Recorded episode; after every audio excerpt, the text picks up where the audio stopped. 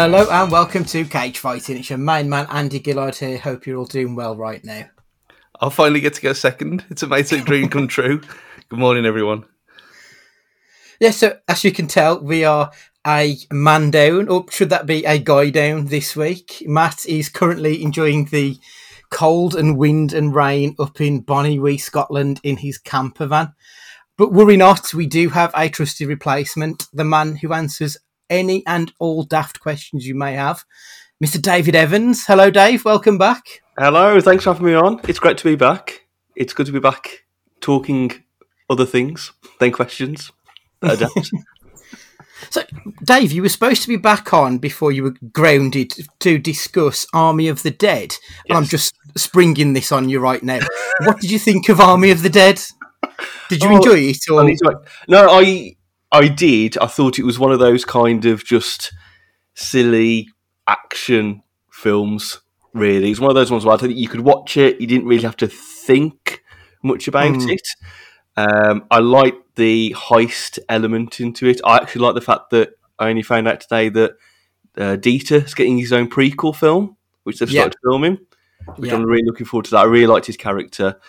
The one thing that blew my mind, though, I'm I'm sure you probably talked about it in the episode, which I messaged you about afterwards, is the um, who played the helicopter pilot.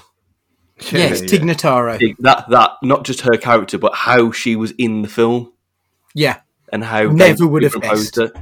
Incredible work that was. But yeah, I, I really enjoyed it. it. You know, it was a nice film just to put on. You can go a bit brain dead with it and mm. enjoy it. Wasn't challenging. No. obviously last week dave we did our halftime review. So we talked about our favourite family comedy documentaries thrillers. Was there any shows or films that you've seen between january and june this year that uh, you think deserves highlighting? Yeah so first one for me has got to be bo burnham's comedy special inside. It's easily one of the best things i've seen this year if not for the last two or three years I just think, well, I think firstly from a technical point of view, how he put that together, you could see he spent a shitload of money getting all that equipment into what was probably what a quite small apartment, and just the the the, the creative mindset of how he edited that all together and knew what he was going to do for each song. And then on the con- the comedy element, I just thought it was an incredible modern day view of the online world you know, mm-hmm. uh, not just how people that that internet song that's a bit like a Panic at the Disco style song. Yeah, it's incredible, and the the, the White Women of Instagram song and the the visuals for that is just incredible, and just I think how he takes the mick out of people who go on who do YouTube channels and podcasts and things like that. It's just you, you kind of sit there and watch it, especially when you've been part of that world in different facets, and go, yeah, that's, mm-hmm. that's exactly what it's like, and that's it's the it's the fun and flaws of, of that world that you just got to embrace. Mm, um, totally. I just saw that the it was just incredible, incredible mm. insight into to what's kind of what's going on with our digital world at the minute. Mm. I, I, funnily enough, I watched it again last night. I've probably watched it four or five times yeah. since it was released, and I never noticed it. But in the white woman's Instagram, the whole video is shot with the um, oh the ratio, the, the ratio of a oh, phone yeah. screen. Yeah. And then, except for the part when the character that he's playing starts to talk about how much she misses her dead mom and all that, mm. and it pans out into the normal screen mm. and then goes back into the phone screen. The, the yeah. separating the online persona with the actual persona, I thought that was genius. Yeah. Like, I hadn't, I hadn't thought of that actually just yeah. now. I'll, I'll, need to go back and watch that bit now. But that yeah. again, just another level. And I think because it was during lockdown, there was a, some heart to it as well. You mm. very much got the sense that there was times which he kept in that he was genuinely struggling mm-hmm. and genuinely struggling whether he should even either be putting this together or he was probably halfway through something and thought, "No, I've got to yeah. have a break." So, and I think it then, was. All, all I was going to say, it was just a good representation of what a lot mm. of people felt like in the last eighteen yeah. months.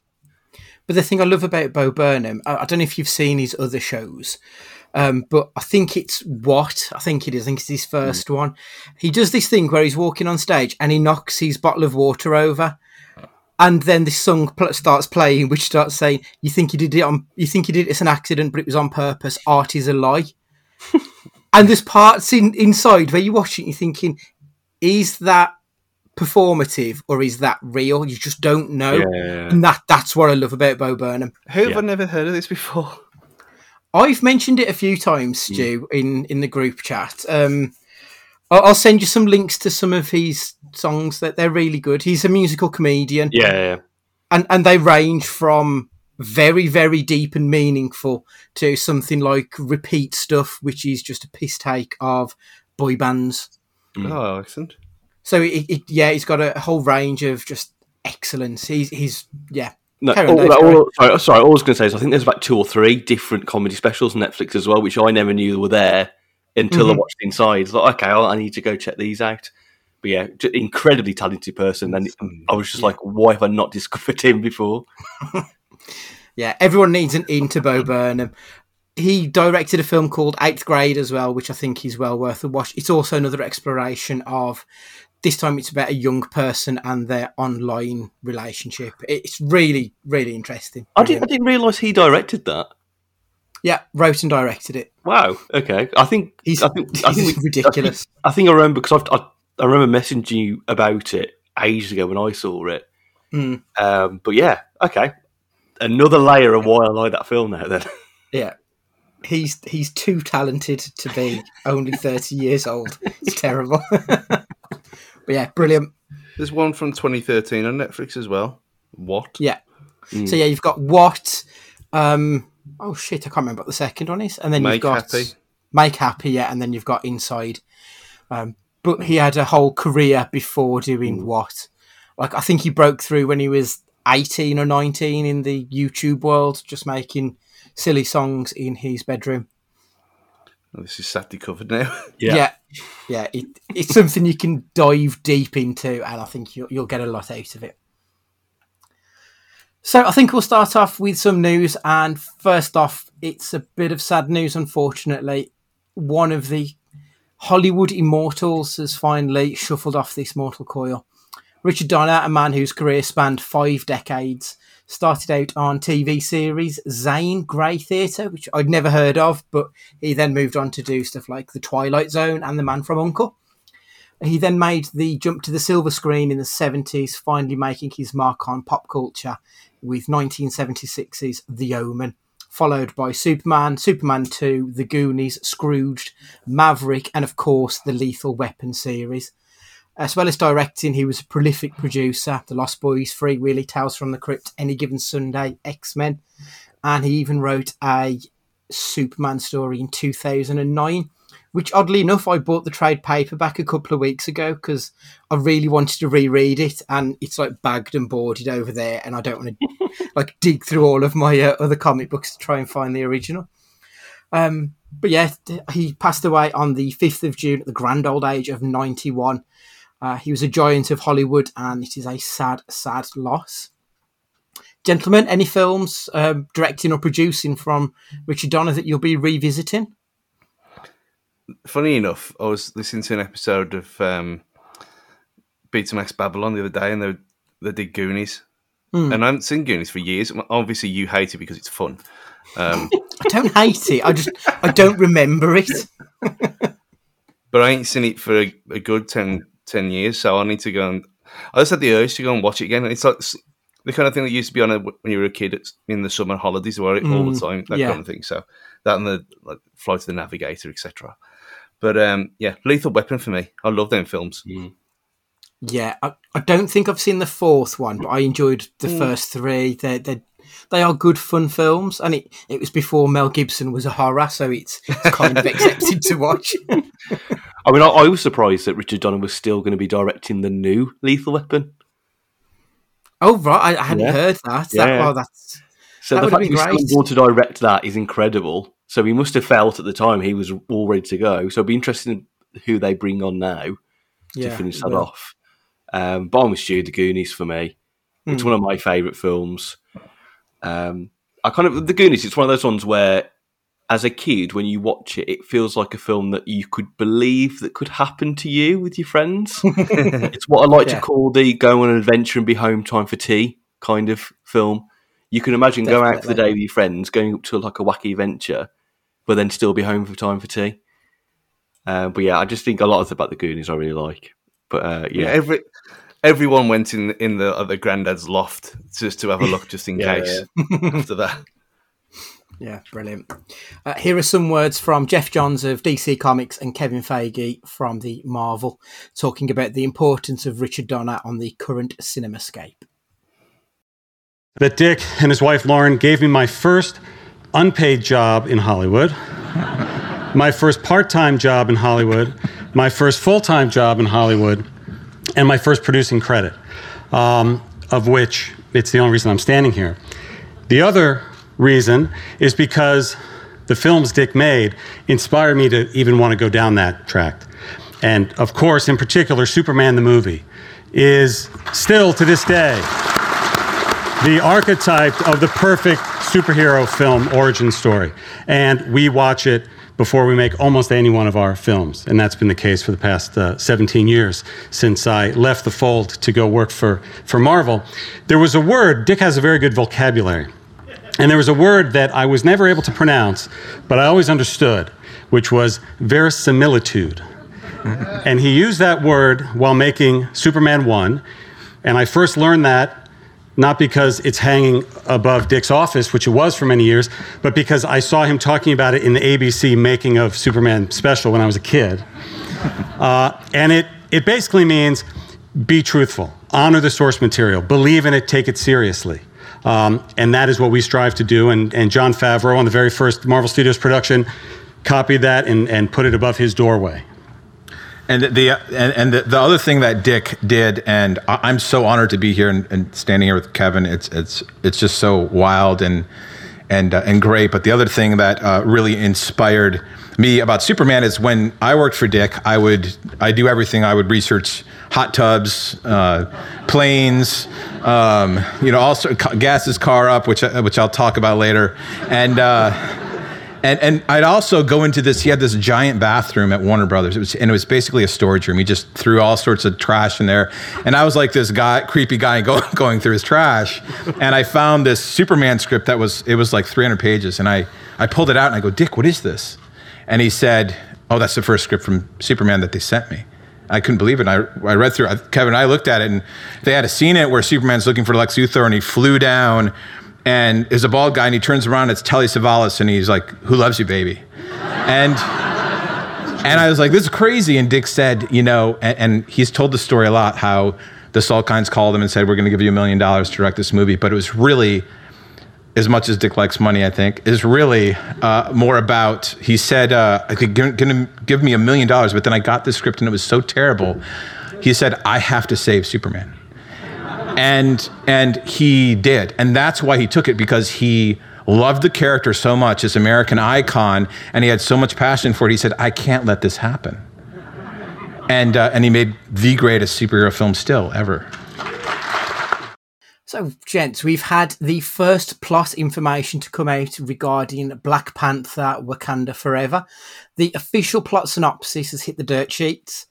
Both Wakanda and Atlantis are hidden civilizations with advanced technology and increased militaristic abilities that decide to separate themselves from the rest of the world for their own safety and, in a way, out of fear. Wakanda feared their technology would be abused. Atlantis feared that surface dwellers would come and desecrate a mythical city, just as they did so many years ago. And yet their fears escalate even further when these two once hidden nations clash with each other. Wakanda and Atlantis have a shockingly intertwined history. As the synopsis goes on further, Namor the Submariner gets a mention. Uh, Namor, his other name is Namor the F- First Mutant. So this could possibly be a way of bringing the X Men into the world as well. Uh, it's quite interesting. I think it's going to open up a few doors. I'm a little bit surprised that Marvel are going with an Atlantis story, considering DC have already sort of stolen the march on that one. Um, obviously, it's very early days. Is there anyone in particular you'd like to see as uh, Namor? Um, I'm, I'm thinking like a vengeful monarch myself, someone who looks tough but also regal. Dave, any ideas? I'm going to be honest. I struggled with this one because I looked at Google kind of what Namor looks like, and then I was trying to think, Mm. right, who could I cast in that role? And I'll be honest with you, I struggled to think of someone either up and coming or established who could take on the role. I think I've seen somewhere that there is a rumor about somebody who was in one of the Narcos series on Mhm. Netflix um, that's going for the role. Uh, but I'll pass this one to Stu because I, I say I'm, I've struggled particularly with this one. If it was 20 years ago, he'd be Steven Seagal, wouldn't he? looking, looking at the sheer size of him now, I mean, um, Mm. he's, he's three times what he used to be. um,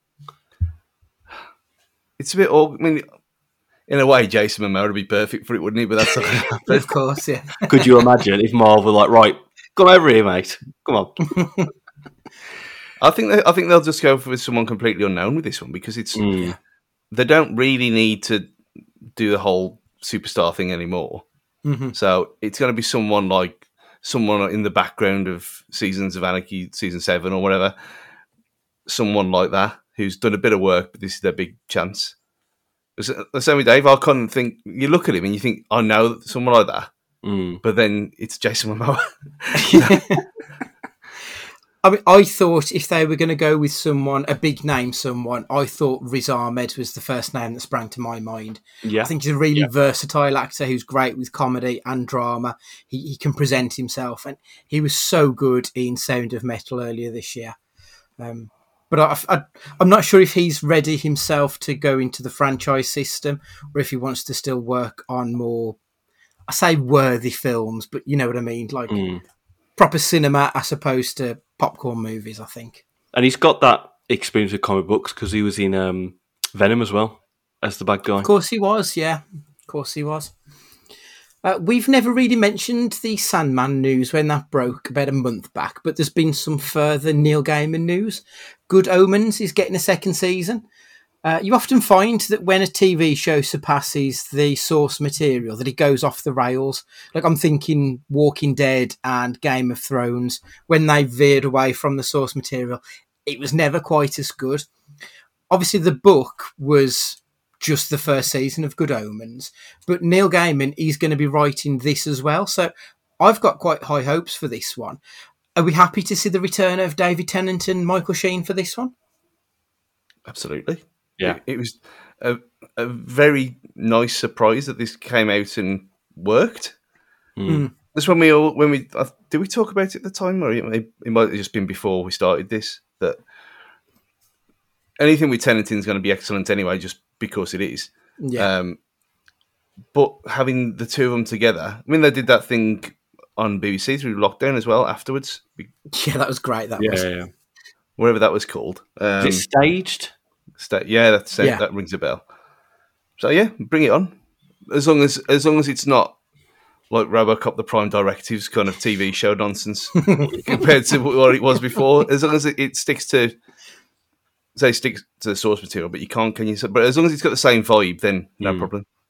I, why wouldn't you want that combination back? I think it's just a great combo. Like Stu just mentioned, they did well in staged, and I think a lot of the kind of minor characters I liked in that first series, like people like Nick Offerman randomly being in that series. Yes, Was a surprise. brilliant, wasn't he? Um, but yeah, I think it only means good things for British exports in that regard. Yeah, So why not? Yeah, I'm Brilliant. all for that. yeah. Um, Stu, remember our discussion a few weeks back about Fast and Furious approaching the end? well, apparently there's going to be another spin off, this time focusing on Cypher, Charlize Theron's character. Are you even a little bit interested in seeing that? She's the most boring. She's not obviously, but that character is just a waste of time. It's got nothing to it, has it? So two dimensional. I mean, what they're gonna do? What's she gonna? She's gonna be moody for two hours on her own. Sat in a box. Yeah, exactly. I mean, she's. It's not exactly found in, but she ain't really pushing the boat out, is she? And obviously, that's the point. She's supposed to be out a bitch, and it works for what she does. But I just don't see. Obviously, money is the point. But I just, Yeah. I got out of all the fa- after the shambles of Fast Nine, I kind of lost a bit of luster for it. I think we need a bit, a bit of a break. I mean, they're, they're talking that interview with um, with Vin Diesel talking about um, the Grand Tour guys saying that electric cars is going to play a big part in Fast Ten. And it- Why? That's exactly not what we want. Yeah, it's, the exact opposite, isn't it? I mean, personally, I, I want to film just about the Shaws, just about Helen Mirren and her two sons, and just you know the nonsense that they bring, not Cypher, who they haven't fleshed out, and I don't particularly care about them fleshing her out. Dave, I never asked you, are you in on the fast worlds, or is this something that's passed you by? this is something that's passed me by. It's just nothing I've really ever got into. I'm I can probably understand why they've got up to nine because it is a show that has perhaps probably, and I'm choosing my words carefully here, evolved over time, mm-hmm. and has obviously got a mass appeal to it. But I do wonder whether, in in listening to what you guys said about the the, the nine film, whether it's just got past.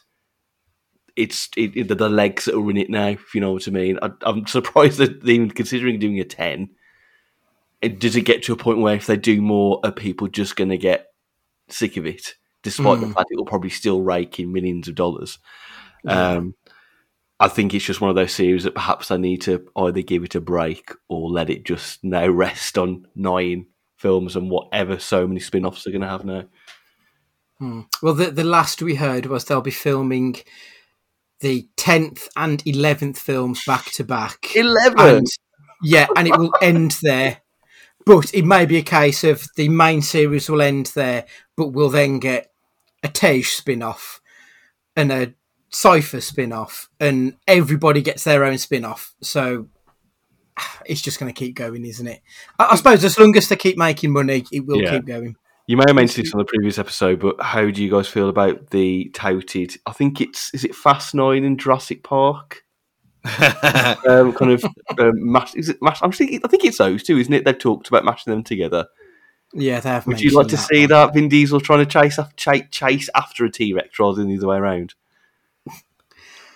Ah, well, it, the last one was so far out of the realms of possibility. a Jurassic Park crossover would probably bring it back down to earth somewhat.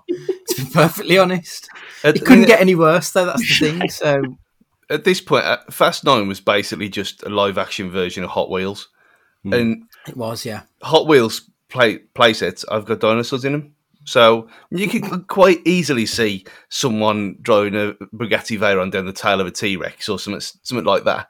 After what? after that film, it's more than possible. And do I want to see that? Hell yeah, of course.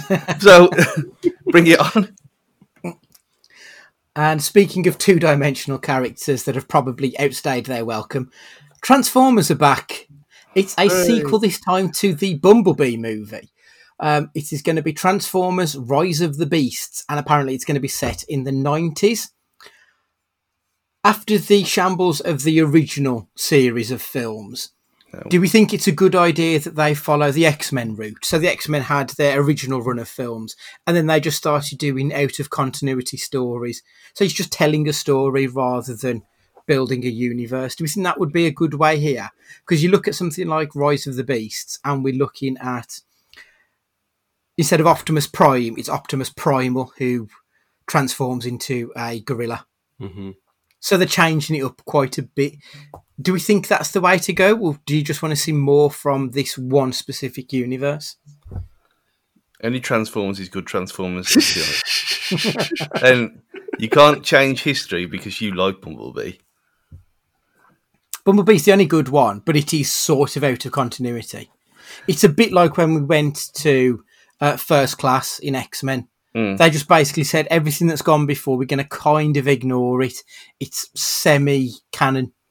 I'm, I'm okay with that with Transformers and just let that go to one side. Yeah, I'm, I'm I'm more than happy with doing doing it this way. We've had the um, we've had the kind of the continuity films, and it did again outstay its welcome with the, the last night. But Bumblebee worked, so if it's if it's the same same crew, same kind of setup, same kind of again bring the vibes, then yeah. And I think I think because Bumblebee was in general received well compared to the other films, this is probably why they're going to still carry on this timeline sequence because I think, oh, hang on, that did well, so we'll just do a Mhm. sequel to that one, and this might do well, so we'll do a sequel to that one. I'm actually quite surprised, but pleased in a, in a way of the what I'm going to say the human main lead in Anthony Ramos from um, Hamilton and In the Heights. Um, that when I saw that news, I thought that that kind of really threw me off. Like, It didn't feel like a type of film that you would expect he would want to go into.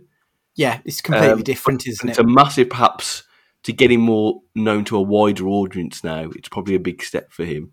Um, and I remember watching Beast Wars as a kid. Didn't realise it was a trans- related to Transformers as a kid. And I love Beast Wars as a kid. So, and there's probably a part of it as well where they've gone, right, what could we do for a Transformers movie that hasn't been done yet? Let's let's Hmm. scroll through all the archives. Oh, Beasts, let's do that one. We haven't done that yet.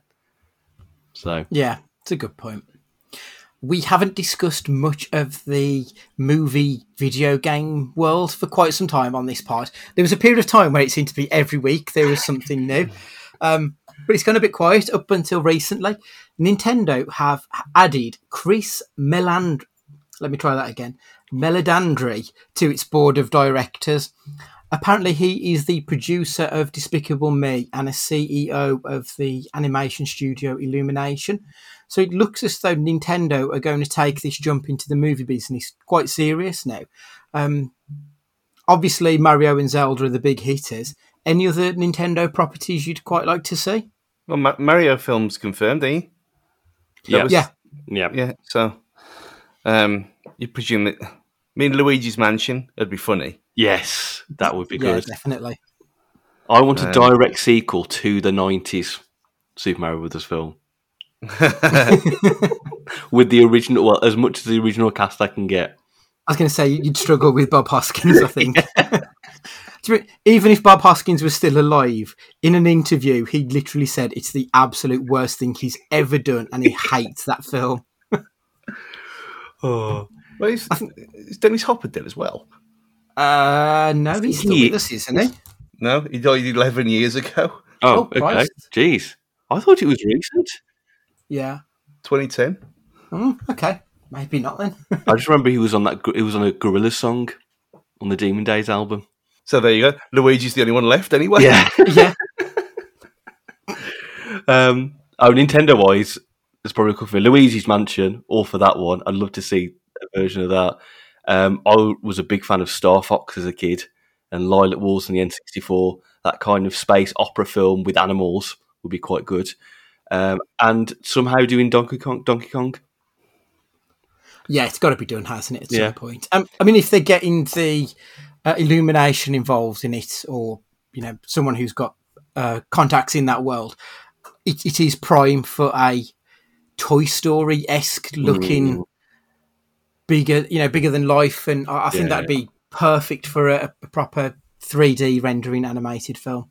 And they they dipped their toes in the water. Sorry, I was going to say they Yeah, their toes in the water with um the uh, detective uh, Detective Pikachu, Mm. and that was that was a good. You know, I really enjoyed that. That was a good success. So they've probably looked at it and gone, right, we've got over the line now. We can explore this a bit Yeah. more. Uh, as the Scott Pilgrim lover in me, I would very much like to see a Clash at Demon Head film. I think they could go proper over the top 80s style action about a man trying to stop a bomb from blowing up the entire world, only to find out that it's of alien origins. Like proper big, bombastic, dumb as rocks. I, I think Clash at Demon Head film or TV series could be really good fun. And I think we'll round off the news with a bit of Tarantino news. It's a bit of a weird old week for uh, for QT. He was appearing on Joe Rogan's podcast and he was asked about the criticism of his representation of Bruce Lee. And Quentin said, "Critics can go suck a dick." I mean, I like Tarantino's films, but he's such a whiny little bitch about these things. Like when Martin Bashir asked him a question and he threw his toys out of the Yeah.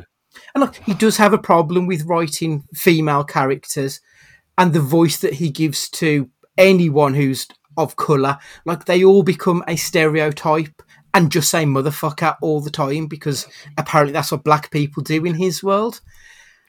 like he's an interesting director, but there is an argument to the accusations that are levelled at him about racial insensitivity and some of his outright piss poor direction of women.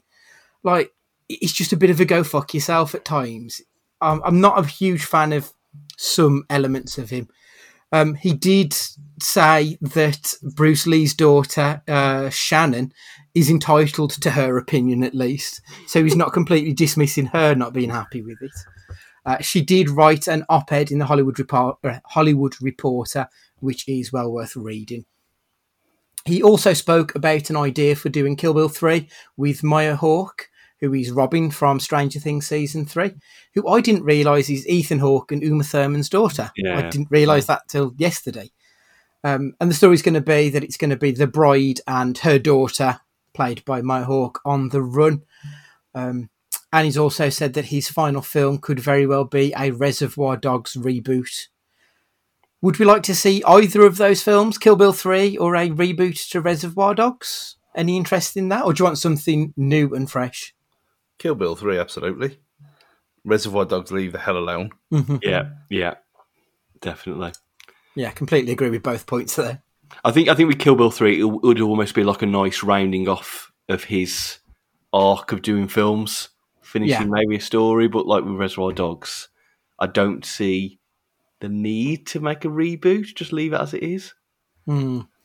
I mean, he's spoken sometimes that he's going to do 10 films, and I think his next one would be his 10th, if I remember correctly. So I don't know if he would be thinking a sequel doesn't count and uh, maybe a reboot doesn't count. I, I don't know if he's just like trying to play with the rules a little bit. Because, Finding, finding loopholes to his own rules. yeah, because Kill Bill Volume 1 and Volume 2 is one film in his world. So I'm sure he can find an excuse to, to do whatever he wants, really. Uh, so that's the news done. We have had a few listener questions in.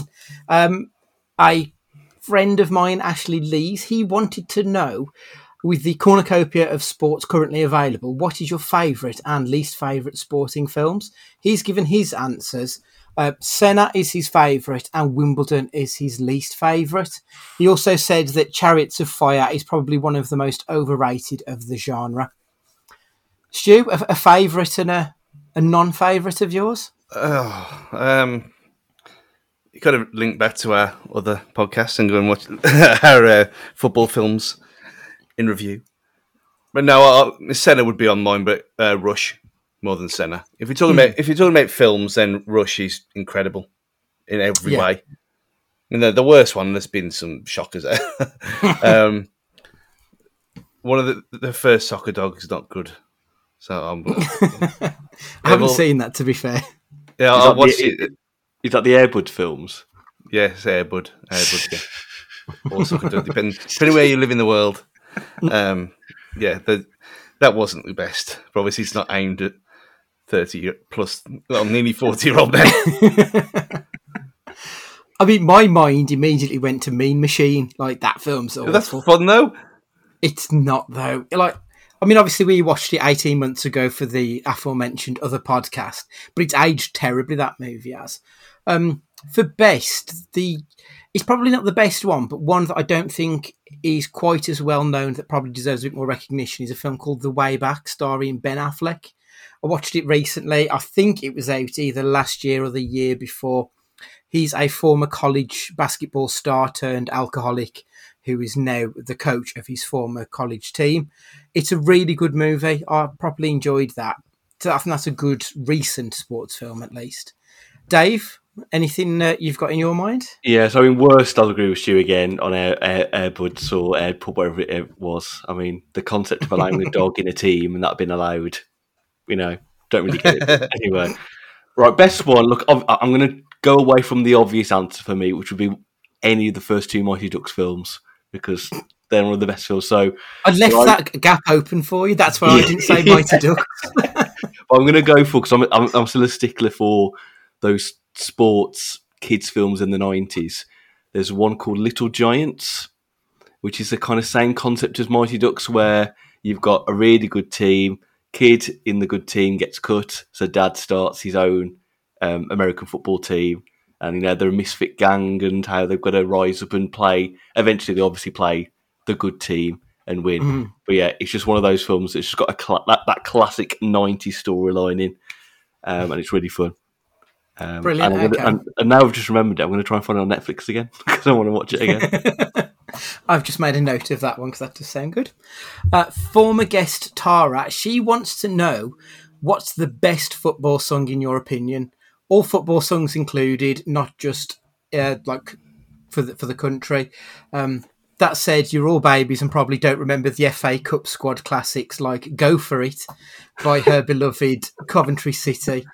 Oh. Give us a goal by Slade, which I've never heard of, but apparently that's up there with World in Motion. So, what are the best football songs? I mean, that go for his city thing is was burned into my mind for three years. It was when my mate at uni, Gary, was his, he's from Nuneaton, and he, he'd come in every morning, go for it, go for it, city. I went, Gary, shut up. Every day, without fail. So that's absolute bottom of the list. Um, there's one meat pie sausage roll. That's that's always a good laugh. yes, yeah, I remember that. I have no idea what that one is. Come on, England, give us a goal. It's it, like it's kind of the, the um the origin story of the uh, Sean Dyche character on um, Oh, Athletic okay, Commons. okay, If you, right. if you imagine, if you listen to that later and imagine Sean Dyche voice in that singing it, it's perfect. right. But ob- excellent. obviously, World in Motion is the answer. Dave, are you going to argue Yeah. with World in Motion? the pro- thing with World in Motion for me, I don't think I was ever part of that generation. So it's never. I like the song, but it's never really had a, a chord with me. It's a, a great song. Mm. Um, obviously, with England going on at the moment, it's you're hearing so many. Right. So at the moment for the England games, hopefully this won't age. Um, I'm going to. I've got this tradition where before kickoff, I have to listen to these four songs in a row, England songs, as a Right, okay. Right. I did this at the last World Cup and forgot to do it against Croatia, and look what happened. So I've done it for every single game so far, and I'm like, come on, I've got to do it before the final. So song order is Three Lions start. now Yeah. this is where it gets crazy. Uh, We're on the ball, Ant and Dec. okay. Then it has to be the uh, the Sven Sven Goran Eriksson song, um, and then you finish off with Vindaloo, which I think actually is a great song. That's probably my favourite. Uh, obviously, this podcast is going out Monday morning, so we will know Oh. whether or not that is going to be a good idea or not. You'll need to let us know, Dave, whether or not we've um, you've managed to get it done Sunday Yeah, night. yeah, yeah. Fingers crossed. No, I was going to say I had um, I made a compilation CD, a double double CD of football songs in the nineties. Um, well, obviously it was two thousands when I had the CD, but um, and me and Goldie used to listen to it before, in the uh, couch or in his car before every game as well. And it was like it, start, it started with "We're Gonna Win" by Bryan Adams. Don't even know that song. yeah. which I, I, is probably not a football song at all, but it, it sounds like it. Um, yeah, it's a double A side CD. That was. Excellent. He he's still got his, but I don't think it works. But he he might have the playlist somewhere. Good God. So it was football tunes and a bit of blue for the road. was it? Yeah, absolutely. Andrew Wright wants to know uh, this is in honour of me because I had an issue with my tap over the last week. What would be the worst house in which you would need to fix a dripping tap? I thought about this. I'll give you two chances to have a think about this. The house in Beetlejuice, because it's likely that Tim Burton will be hanging around and he'd just piss me off if I had to see him. Fucking idiot. Stu, is there any haunted mansions or anything in particular that you wouldn't want to uh, venture into? I mean, you wouldn't want to go to hostel, would you? That's, yeah, that is true. That'd be a bad idea. it would, yeah. Dave? Um, I would say the main house in Jumanji when it's all overridden by the game. So you've got all the vines, all the animals anyway. Yeah. You know, you'd, you'd open a door, there could be a line in there. You're like, okay, great, how am I going to do this? How am I going to get Mm. around this? So yeah, Jumanji. Yeah. That'll be that'll be a difficult one. But if you think about it as well, if you went to fix a dripping tap in the Saw house, like that would completely ruin the first film. You're like, oh, oh there's the key, mate, you're fine. Uh, Scanos shall rule. Matt Cunnington. He wants to know if you had the power to go back and fix one film that you consider broken, which would it be and why? Um, again, I'll give you a bit of thinking time. Broken. I don't know if broken's the right word, but I don't know if either of you two have seen Blair Witch Two: Book of Secrets. It had the potential to be quite an interesting meta exploration of film and the horror genre and like they had this thing, and it was the secret of Esrever, which is reverse backwards, and that was the big hook of the whole film. And it just ended up being a wet fart of a sub B movie level classic. It was, it was really, was really disappointing, and I think they could have gotten a whole franchise out of it. And the sequel was so bad that it just killed it before it ever got going. So Blair Witch Two for me would be where the one I would want to fix. Dave, Anything broken for you? I would probably go recent, and I would say Last Jedi. Uh, yes. Um, because I think in that film there are two things that happen. I, unless I could do the whole film, in which I'd go to the the Colin Trevorrow version of that film. I don't know if you've seen online what his version of that film would have been. No. Um, but I think there's a couple of YouTube videos that go through the, the, the storyline, and it seems like a really good film. And you're thinking, why did they get rid of him to do that. Um, there's two things in Last Jedi that if you fix, I think it would turn out to be a decent film, which are if you properly kill off um, Chewbacca and C3PO, you give a lot of gravity to that film. You give a lot of um, gravity to the fact that the, there is this massive war going on. They're having to sacrifice people to get the end result. And I feel mm. like because they bring them back, it's a bit of a cop out and kind of detracts from the battle that's going on between the rebellion, it's not the rebellion, resistance and the and the first order, and it therefore makes it a bit of a, a cheap film. I think if you fix those two bits, I think you might end up with a, at least a decentest film. But otherwise, go back to the Colin Trevorrow version. That would have been great. Hmm. Stu, I don't know if he's um, if he's caught up with his the back catalogue yet, but the obvious answer is going to be the end of Tenet, as always. because yeah, if we're going back in time already, then we could go back in time and fix the time issues in that film. and then none of it yeah. really makes any sense at all. Because the actual concept and part of it, like we talked about many times, was fun. Yeah, I've never I've never been so angry in my entire life. So. Even like a full year later, he's still fuming yeah, I mean, it been in this. I mean, we've already dated it that we were recording this the day after we beat. we managed to get to the first final in 55 years, and I am quite tender today. And so thinking about Tenet is just not not the best idea in the world. A future guest of ours, Tom Kearney. You get to make a new Superman film. Which comic book arc, if any, would you choose to base it on? Who would you have directing, and who is your lead actor? Dave? Ooh, okay. So I don't know that many Superman arcs. I remember hearing a suggestion a while ago um, of somebody saying they'd like to see a Superman film where you actually put Superman on another planet filled with like beings or creatures that are twice as strong as Superman. So he's going into it as the underdog. Mm almost like a slightly like a kind of Planet Hulk kind of scenario, or like a yeah. what was that film, the Disney film that flopped that was set on Mars, where the Victoria Man goes through John Carter. Yeah, that one. That kind of scenario where he turns up and he has to kind of fight back and be the underdog in that kind of scenario. That's a kind of storyline I'd like to see. Um, and then attach James Gunn to that, and I think you've got a yeah. film. Yeah, and James then, let, and then let's James Gunn solves everything. Yeah, exactly. And then let's actually put Nick Cage as Superman. Let's actually get Nick Cage Superman we all wanted. Brilliant. The story that I think you're thinking of is called War World. Okay. That's yes. Yeah, I, I, think that's the one. Yeah. Uh, there is a Justice League Unlimited, I think, or is it? It might be Superman the animated series episodes about it. It's really, really good. Stu, storyline, actor, director. What have you got? I want to see um, the Russian tale at last. Okay, I yeah. Always forget the name of it. Last Sun is it Last Sun? Is it Red Last Sun, Red Son? No, yeah, Red Son. Sorry, Red yeah, Sun, Black Sun, Sun, something Sun. Anyway, Um, but directed by Jordan Peele. Brilliant choice. Yes. Yeah, yeah, excellent. Who would you Um, have in the suit? Um,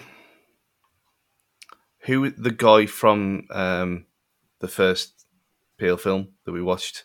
Oh, yeah, um, Daniel Kaluuya. Yeah, Oh, I love Daniel Kaluuya. Mm, I'd be all up for that, to be Yeah, fair. yeah. Yeah, definitely. Uh, my choice, I've gone with a series called Kingdom Come. Um, and see, Kingdom Come is set uh, in the future, and basically there is a new anti-hero that comes along. The Joker kills, I think he kills Lois Lane, and rather than killing the Joker in retaliation, Superman tries to arrest him, but this new anti-hero just kills him. And the people start to side with the new guy who just murders people rather than brings them to justice. So Superman decides to retire. Eventually, he then has to come out of retirement to reign in the powers of this new guy. I would really like to see that story, this exploration of a man who is all powerful, who no longer feels welcome in the world and is thinking about retirement. I would want someone like Jon Hamm to play Superman, someone who's a little bit older. Mm-hmm. Yeah. And I'm thinking maybe David Fincher as the director, um, because I think he's very good at human stories. So I think David Fincher would be the one for me. so that's two really dark as fuck things as well for Superman. He kind of, we're sick of the, we're sick of the noises now. We want even darker than the Snyderverse. But he is the ray of light in the world of darkness. So I, th- I think that's why I'd want him like that. Everything else is dark around him, but he he comes through and shows that his ways are still the best.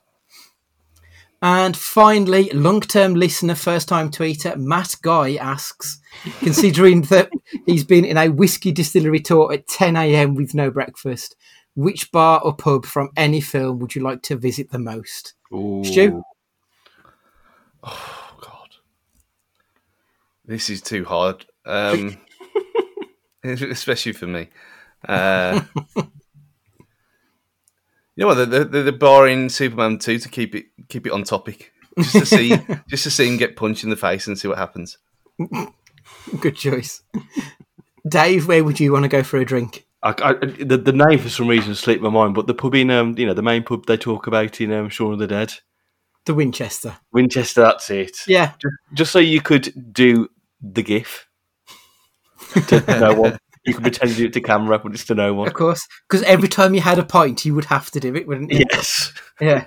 It's it's got to be the Winchester or that wretched hive of scum and villainy, the Cantina Bar from Star Wars. One or the other. So we'll move on now. It is Hot Take Corner.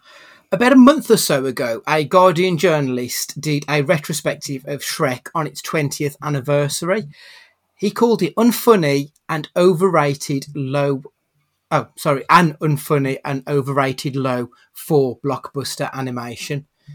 Is this right? Where do you think Shrek sits in the DreamWorks oeuvre or within animation as a whole? Dave, what do you think of his opinion? I don't think I'd go as far as what he has said. I think perhaps over time now, it probably certain aspects don't seem as funny, but at the time, it was a great film. I think it felt humor wise. I think it did different things that a lot of animations hadn't done, and was probably had a lot more hidden adult jokes in it mm. that any everyone could appreciate. And I remember as a kid watching it, not only appreciating the wrestling scene in there, but how they actually got it quite right in a lot of ways. A lot of the moves that Shrek did was accurate. Even um, people in the crowd shouted, "Hit him with the chair!" And I remember as a kid going, "They they're getting this right. They're talking about wrestling. They're getting this right." Um, but I, yeah, I, I think like you mentioned there about DreamWorks, where is it in the, the folder? I think just humour and animation has moved on. And I think probably if you're trying to compare it to other things, it probably doesn't compare as well. But I think it's a good foundation block of what they started.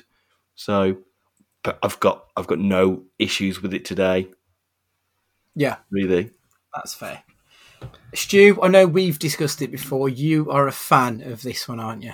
Yeah, I love Shrek still. I, I see too long ago either.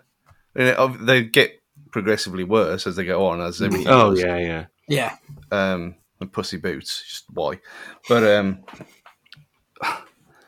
that guy. I mean, the, not Matt. The um, this guy, this Guardian bloke. There's been a, a- after this. It's like every other week there seems to be another either him or someone else is slagging off a popular film. That oh, okay, this is this is your uh, your thing there, is Clickbait. it? Yeah.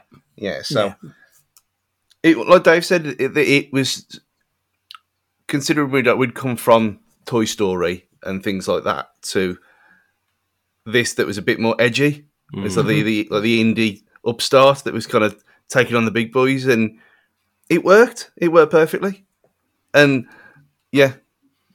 It's dated because some of the jokes ain't gonna land now because it's, it's always kind of parody popular culture and stuff. But Yeah. you can't really you can't that guy was complete it's just completely wrong everything he said was completely wrong um he's either he's either like 18 or he's never he didn't experience it at the time which is fair but even so none of what he said makes any sense so but you look at the other ones i mean the three for me it's you got madagascar which they've Yeah.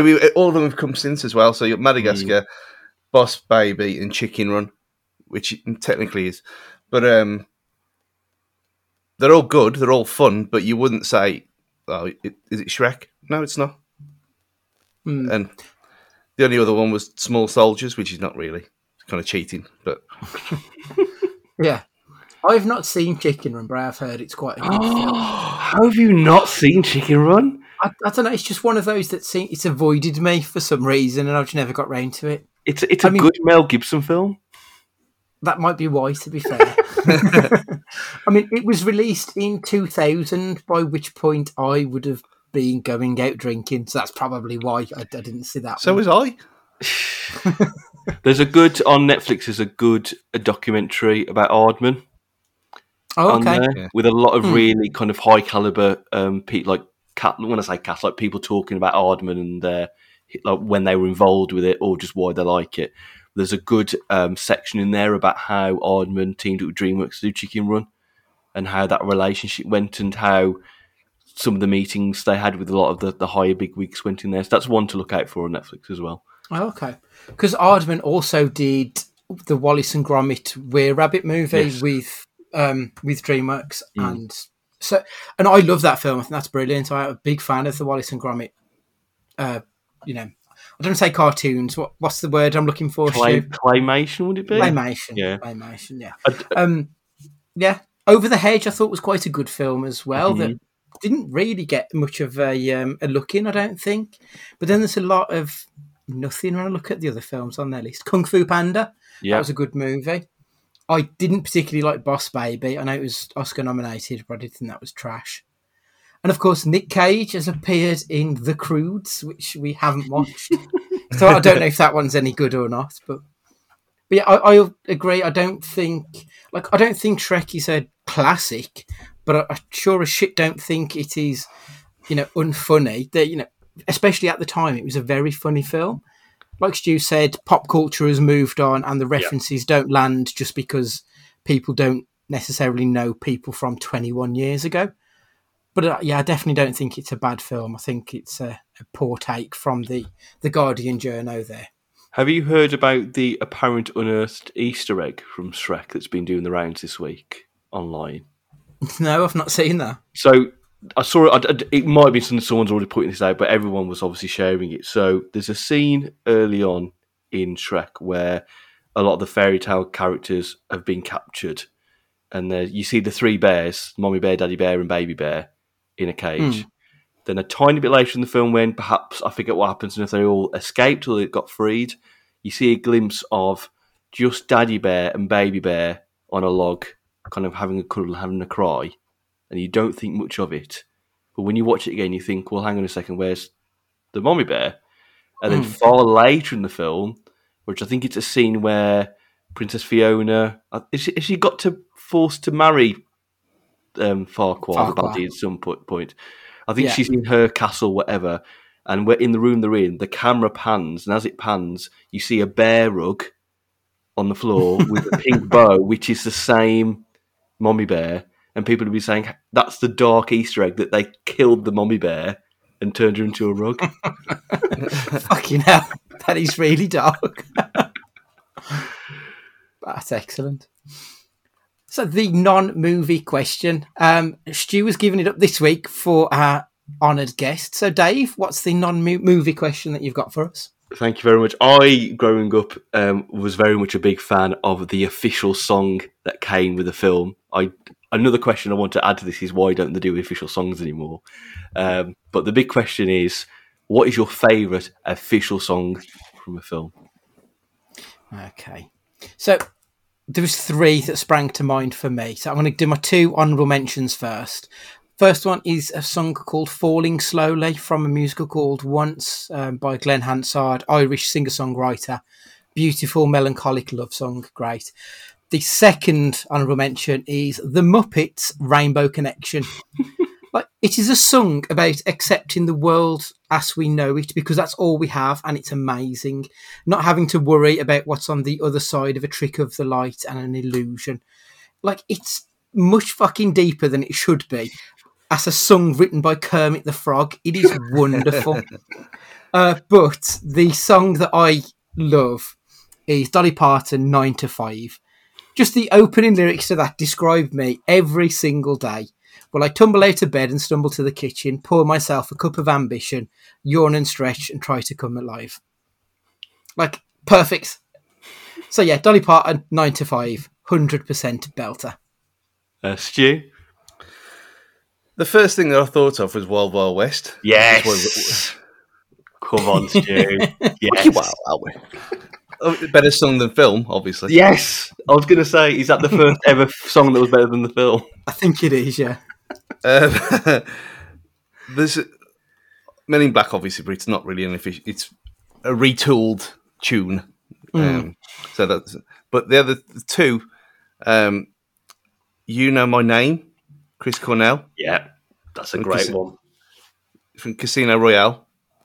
Oh, okay, right. That that'll be why I don't recognise You, it. you recognise it, it was everywhere when that film came out, and rather than have it was the first Bond film that had a song that didn't have the title as its song title. Mhm. You know what I mean? So it was one where it was kind of some like hummed around the house for days on end to everyone's annoyance. which is, no one hums anymore either, which is a forgotten art.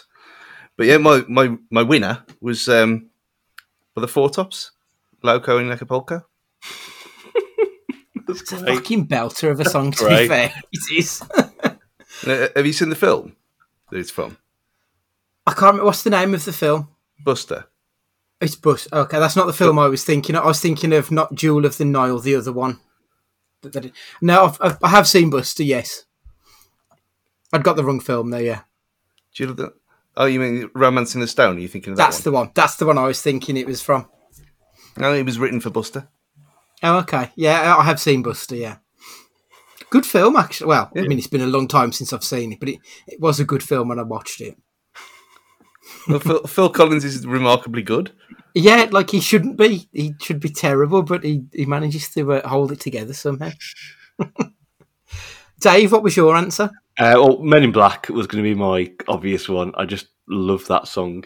Uh, my other two were I don't know if it was the official one, but there was a song in uh, the the Muppets film, the recent Muppets films they did, called uh, Man or Muppet, Yes, which is really good.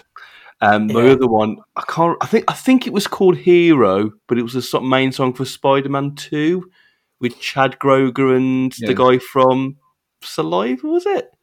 I can't remember the, the. I know the one you mean, the big dude on Yeah. guitar. But I used to, I loved that song, and I remember finishing school and just turning the radio on, hoping that they would play that song. and that that soundtrack, the Spider-Man Two soundtrack, was great. I remember there was like a Sum Forty One song on there that had a um the Slade, not the Slade, Slade. Is it not Slade? What am I thinking about? Slayer, Slayer. Slade Slayer. Yeah, Guitarist did like a solo halfway through. Uh. But yeah, those are my choices. Bring back official Yeah. songs. Come on, let's bring them back. And I will answer for Matt because I'm hundred percent sure if he was here, he would say, "Take a look around, Limp Bizkit, um, Mission Impossible." Yeah, Like without a shadow of a doubt, that is going to be his choice. Mission Impossible 2, to be correct. Yeah. Is it the second? one? I, I can't remember. It's been that long. I just remember it being everywhere that summer. It's just unavoidable. So the next question is: What have you been watching, Stu? Well, obviously, well, hopefully by this point we'll uh, be drowning in sick and beer after celebrating yesterday's event, but not not yet. Um, obviously, the Euros has been taking up a lot of time.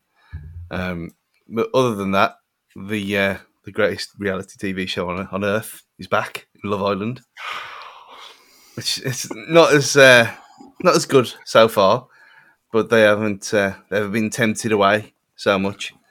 So yeah, uh, it, Matt's talked about his Australian nonsense that he watches, and this is the one that's kind of when Big Brother died. This was uh, this is the one to take the summer mantle for me. And it, Oh, yeah, is it's that- obvious. Is that the below deck one? Sorry. Yeah, that's the Yeah, one he yeah, yeah. mentioned last time. Yeah.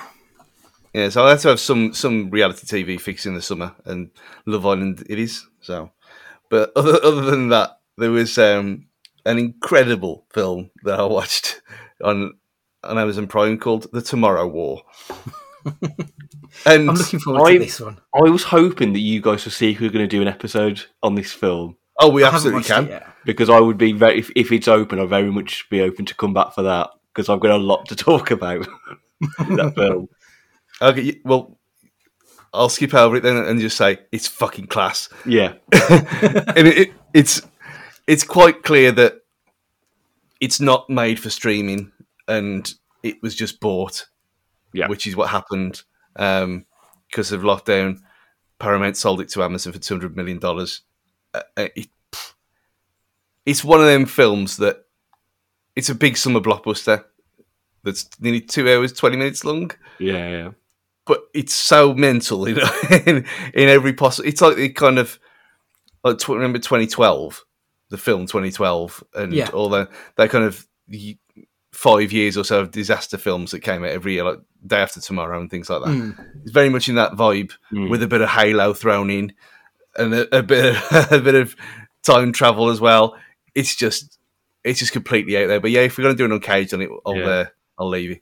Okay, I'll make a note and we'll we'll try and fit that in at some point. I've got to, I'll have to watch it over the weekend because I still Yeah. haven't got round to It is. But I, I do would- like Chris Pratt, so yeah, I think it is worth it, and I think people would still have different opinions on it, but I think it's still worth it, regardless. okay, right. I've made a note of it, so we'll we'll try and fit that one in. Dave, I, I take it you've watched, obviously watched um, Tomorrow War. Uh, what else has been on your TV? Uh, so recently, like a lot of people in the world, I've been watching Loki, uh, which I've been really enjoying. I think it's probably been the best Marvel series they've done so far. It also feels like the one they've probably thrown the most money at, given hmm. the cast. I think Owen Wilson has kind of surprised me in it, how good Yeah. he's been. He's kind of gone away from the typical Owen Wilson character he plays, but at the same time still keeping elements of it. I was really disappointed to hear they've confirmed that he won't say wow in it, and there's one episode left. And I kind of feel like you've got to le- let him say wow once in in his any property he does. But yeah, he's been really good, and Tom Hiddleston's just great. And I think they've they've done some really good fleshing out the Loki character, who I think has always been quite an interesting character for a lot of people. Mhm. Um, so I think they've done some good things with it. Again, I think there's a lot to say about the Marvel Disney Plus series, which we could go on ages about because I think a lot of the opinions out there are all probably actually quite valid, and I think you could probably make the argument that Disney, are Marvel, are still probably learning about what does and doesn't work Mm, in kind of. TV series. Uh, so Loki, uh, Motherland series three, an iPlayer. Catherine Superb. introduced me to it, and it absolutely fantastic. Absolutely loved it. And I've just um, this week finished watching a film on Netflix called The Dead Don't Die, which has got Bill Oh, Murray and Adam Driver yeah. in it. The So Jim Jarmusch movie. Yeah, so I think it only appeared on Netflix last week, and obviously I'm a big fan of both Murray and Driver, and Mm. Tilda Sw- uh, Tilda Swinton is it? Um, isn't Yeah. as well?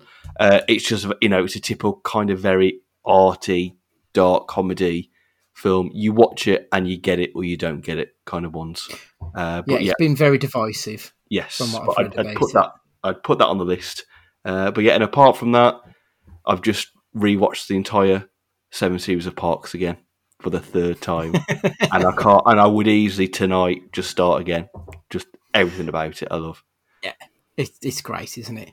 I um because I basically either do Parks and Rec, It's Always Sunny.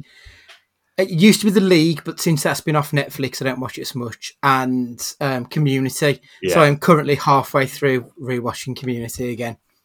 Yeah. Ah, just fantastic show. I had a, So I had a well spare. I had a spare twenty minutes today, and I put on a random community episode, and it was the one when they have to test out the Meow Meow app, the social media, like the, the Facebook app, where they have to rate each other. Yeah, Just great. it's it's incredibly well observed, isn't Yeah. it? It's so well done. Uh, so I have been watching watched a film called Replicas with Keanu Reeves. His family die, and he has to make a decision on which which three of his four dead family members he brings back to life. It's fucking awful, but really good fun. Let's Kill Ward's Wife, which is a film on Amazon Prime. I only watched it because Donald Faison was in it, and it ended up being quite a, a nice little indie comedy. Uh, decent film in the end. Last week at the cinema, I went to watch In the Heights. It was all right, actually. I, I quite enjoyed myself. And today, I went to watch the Black Widow film. Ooh, okay. It's just another Marvel movie. Uh, Sa- same as everything else. Like So it's good. It's not. It's it's, it's just okay. It's just okay.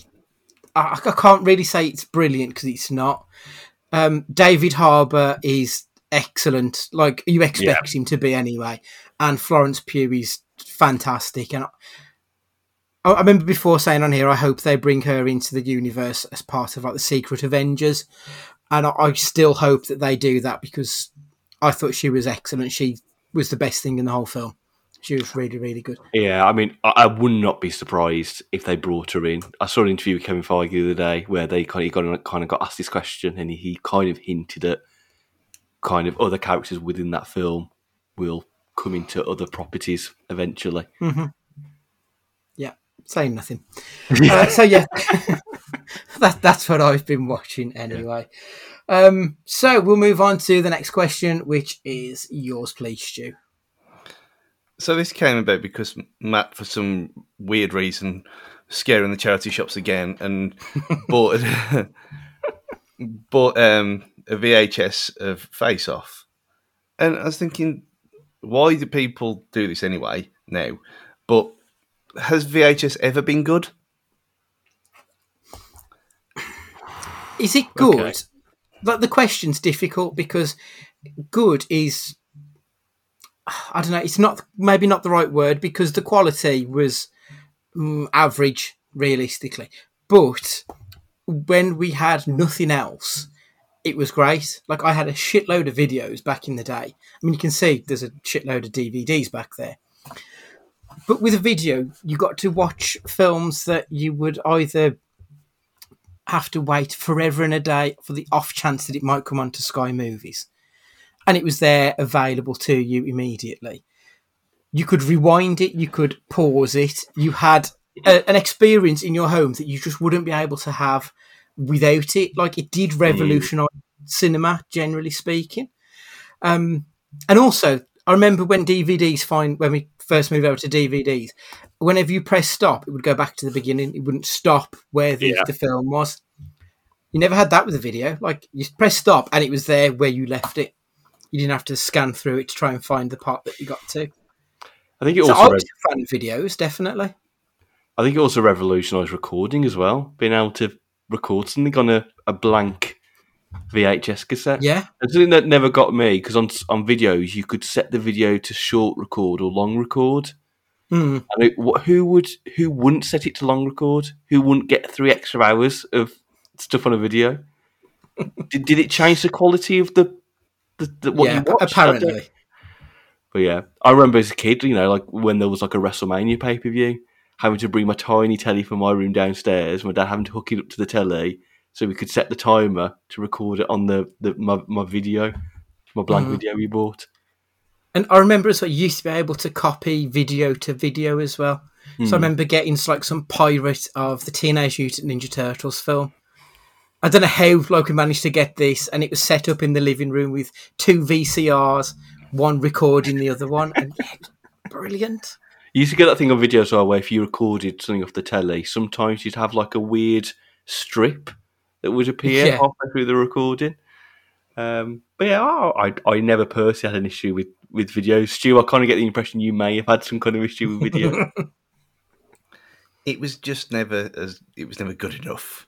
And I think I think it's it, probably because it kind of it, it comes across quite spoiled, really. But we had uh, well through through Telewest, which turned into Virgin. We had um, Sky Movies or Sky Cinema or whatever it was called back then.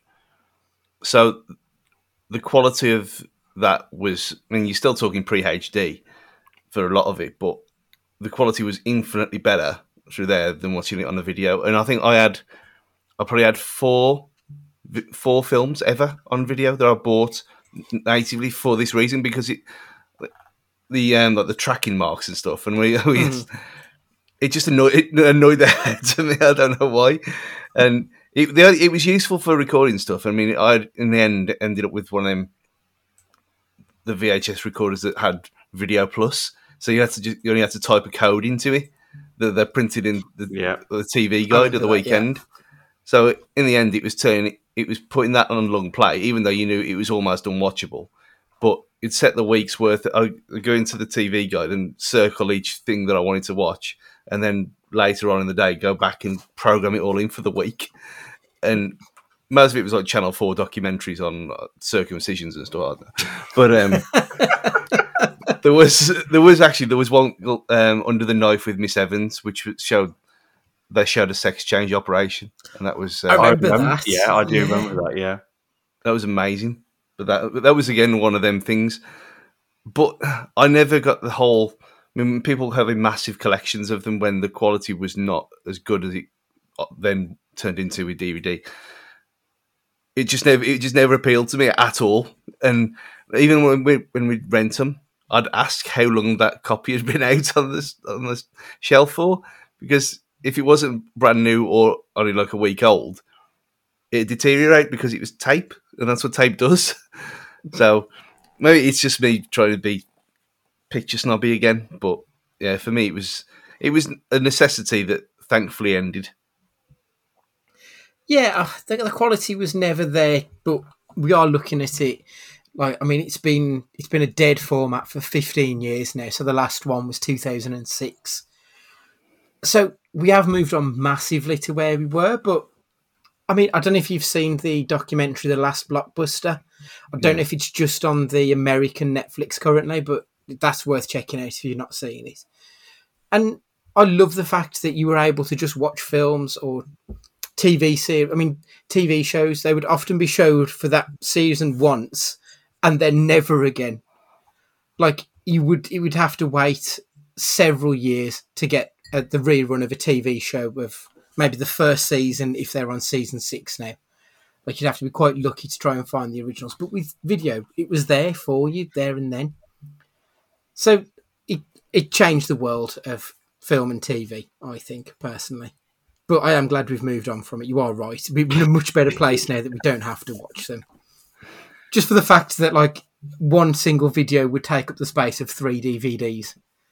so, you know, we are definitely better off in, in those terms.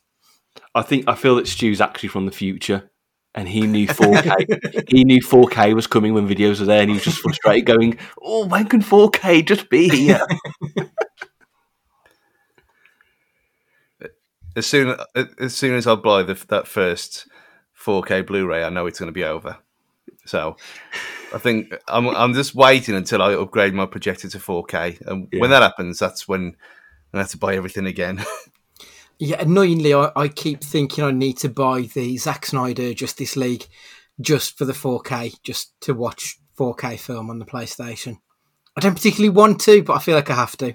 It's got to that point now where it, it needs to be something like that, I think, Yeah, to for the- experience it. Actually, yeah, that might be a, that might be a bad show because it's special and it doesn't.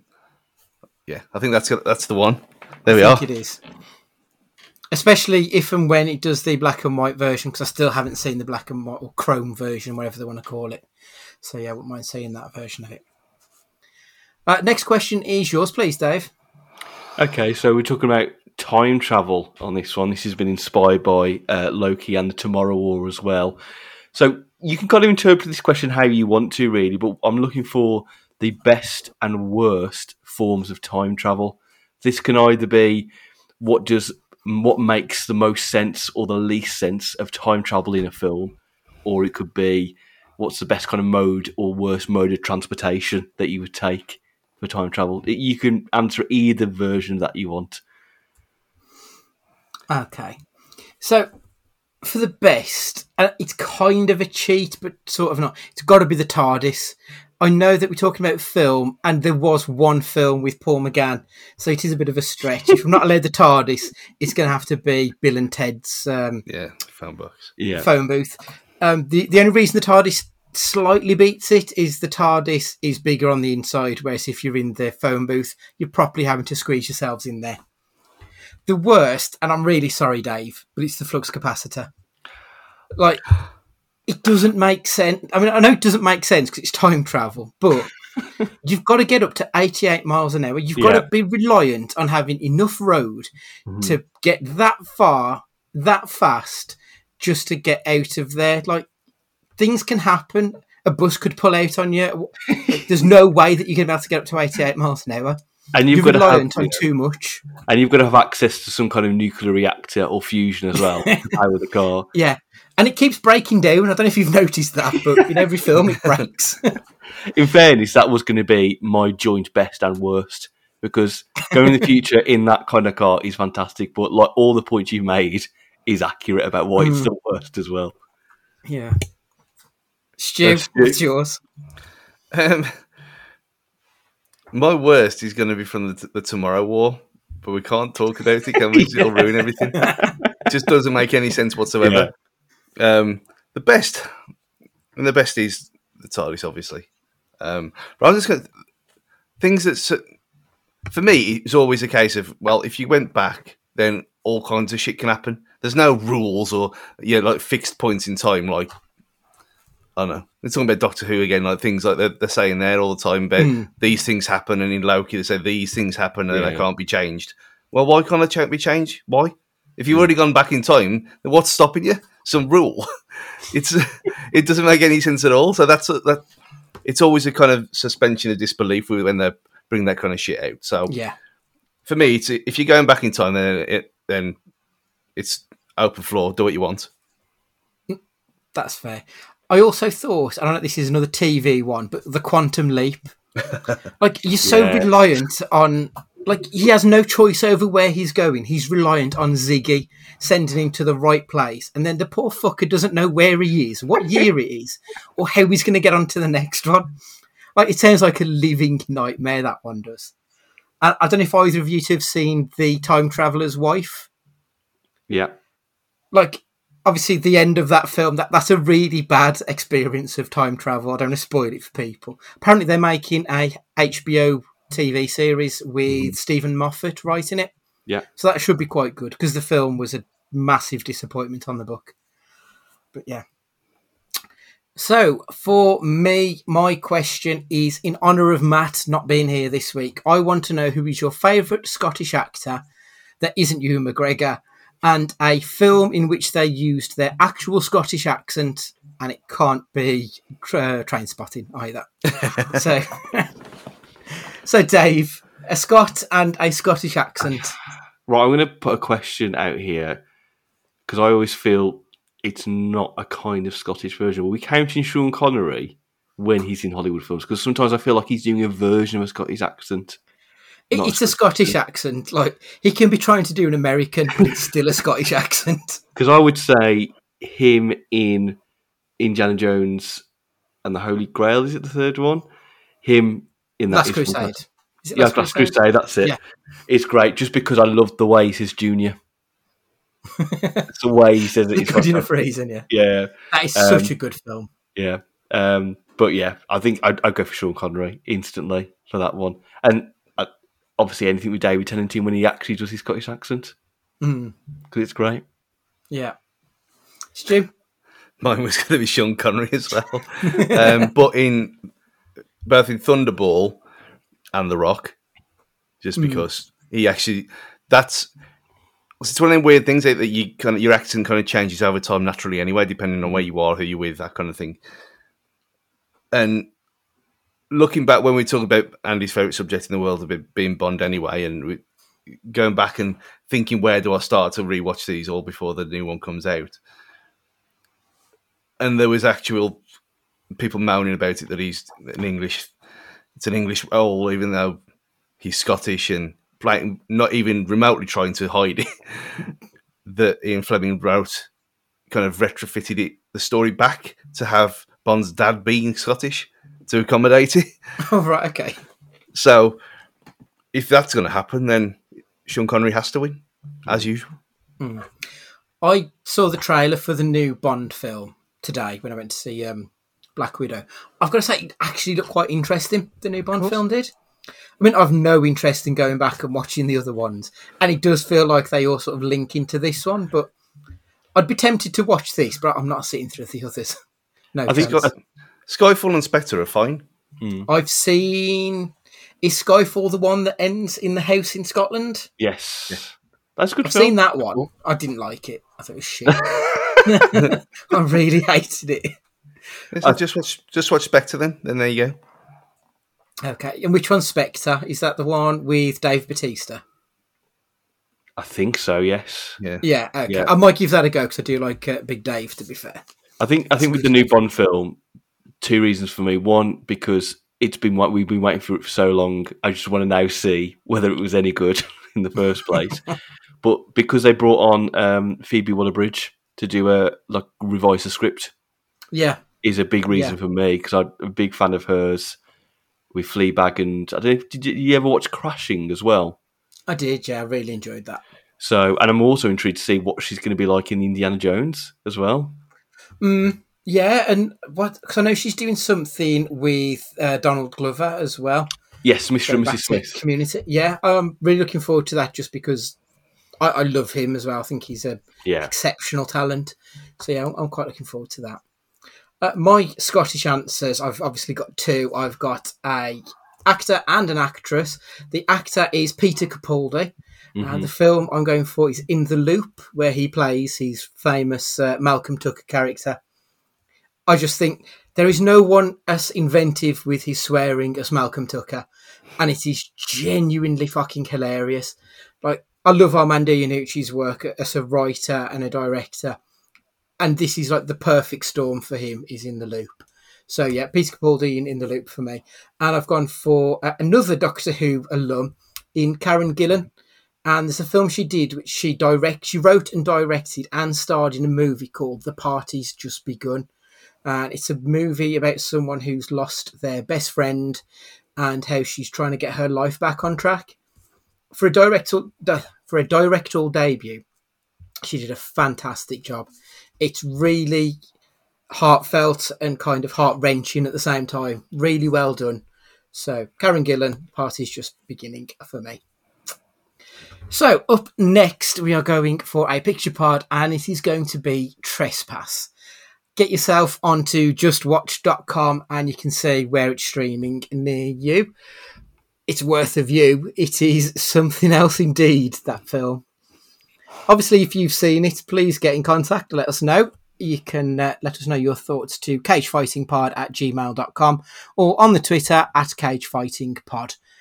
Uh, obviously, as you're listening to us now, please make sure that you are subscribing or following whatever your podcatcher tells you you need to do. And we would thoroughly appreciate a review to let us know what you're enjoying. So, finally, thank you very much for your time this week. And for this week, I know you said Matt then. uh, Stu, th- would you like to say goodbye? It's really thrown me, Matt, not being here. Take it easy, guys. Stay safe. Dave, thank you very much for joining us again. We thoroughly appreciate your time. Would you like to say goodbye to the uh, listeners? I'll say goodbye to the listeners. Uh, thanks for having me on, guys. It's been great once again. I've been really enjoying the series as usual. Um, so I'm looking forward to listening back to this and to many more in the future. Thank you very much. It's goodbye from me, and remember, be excellent to each other.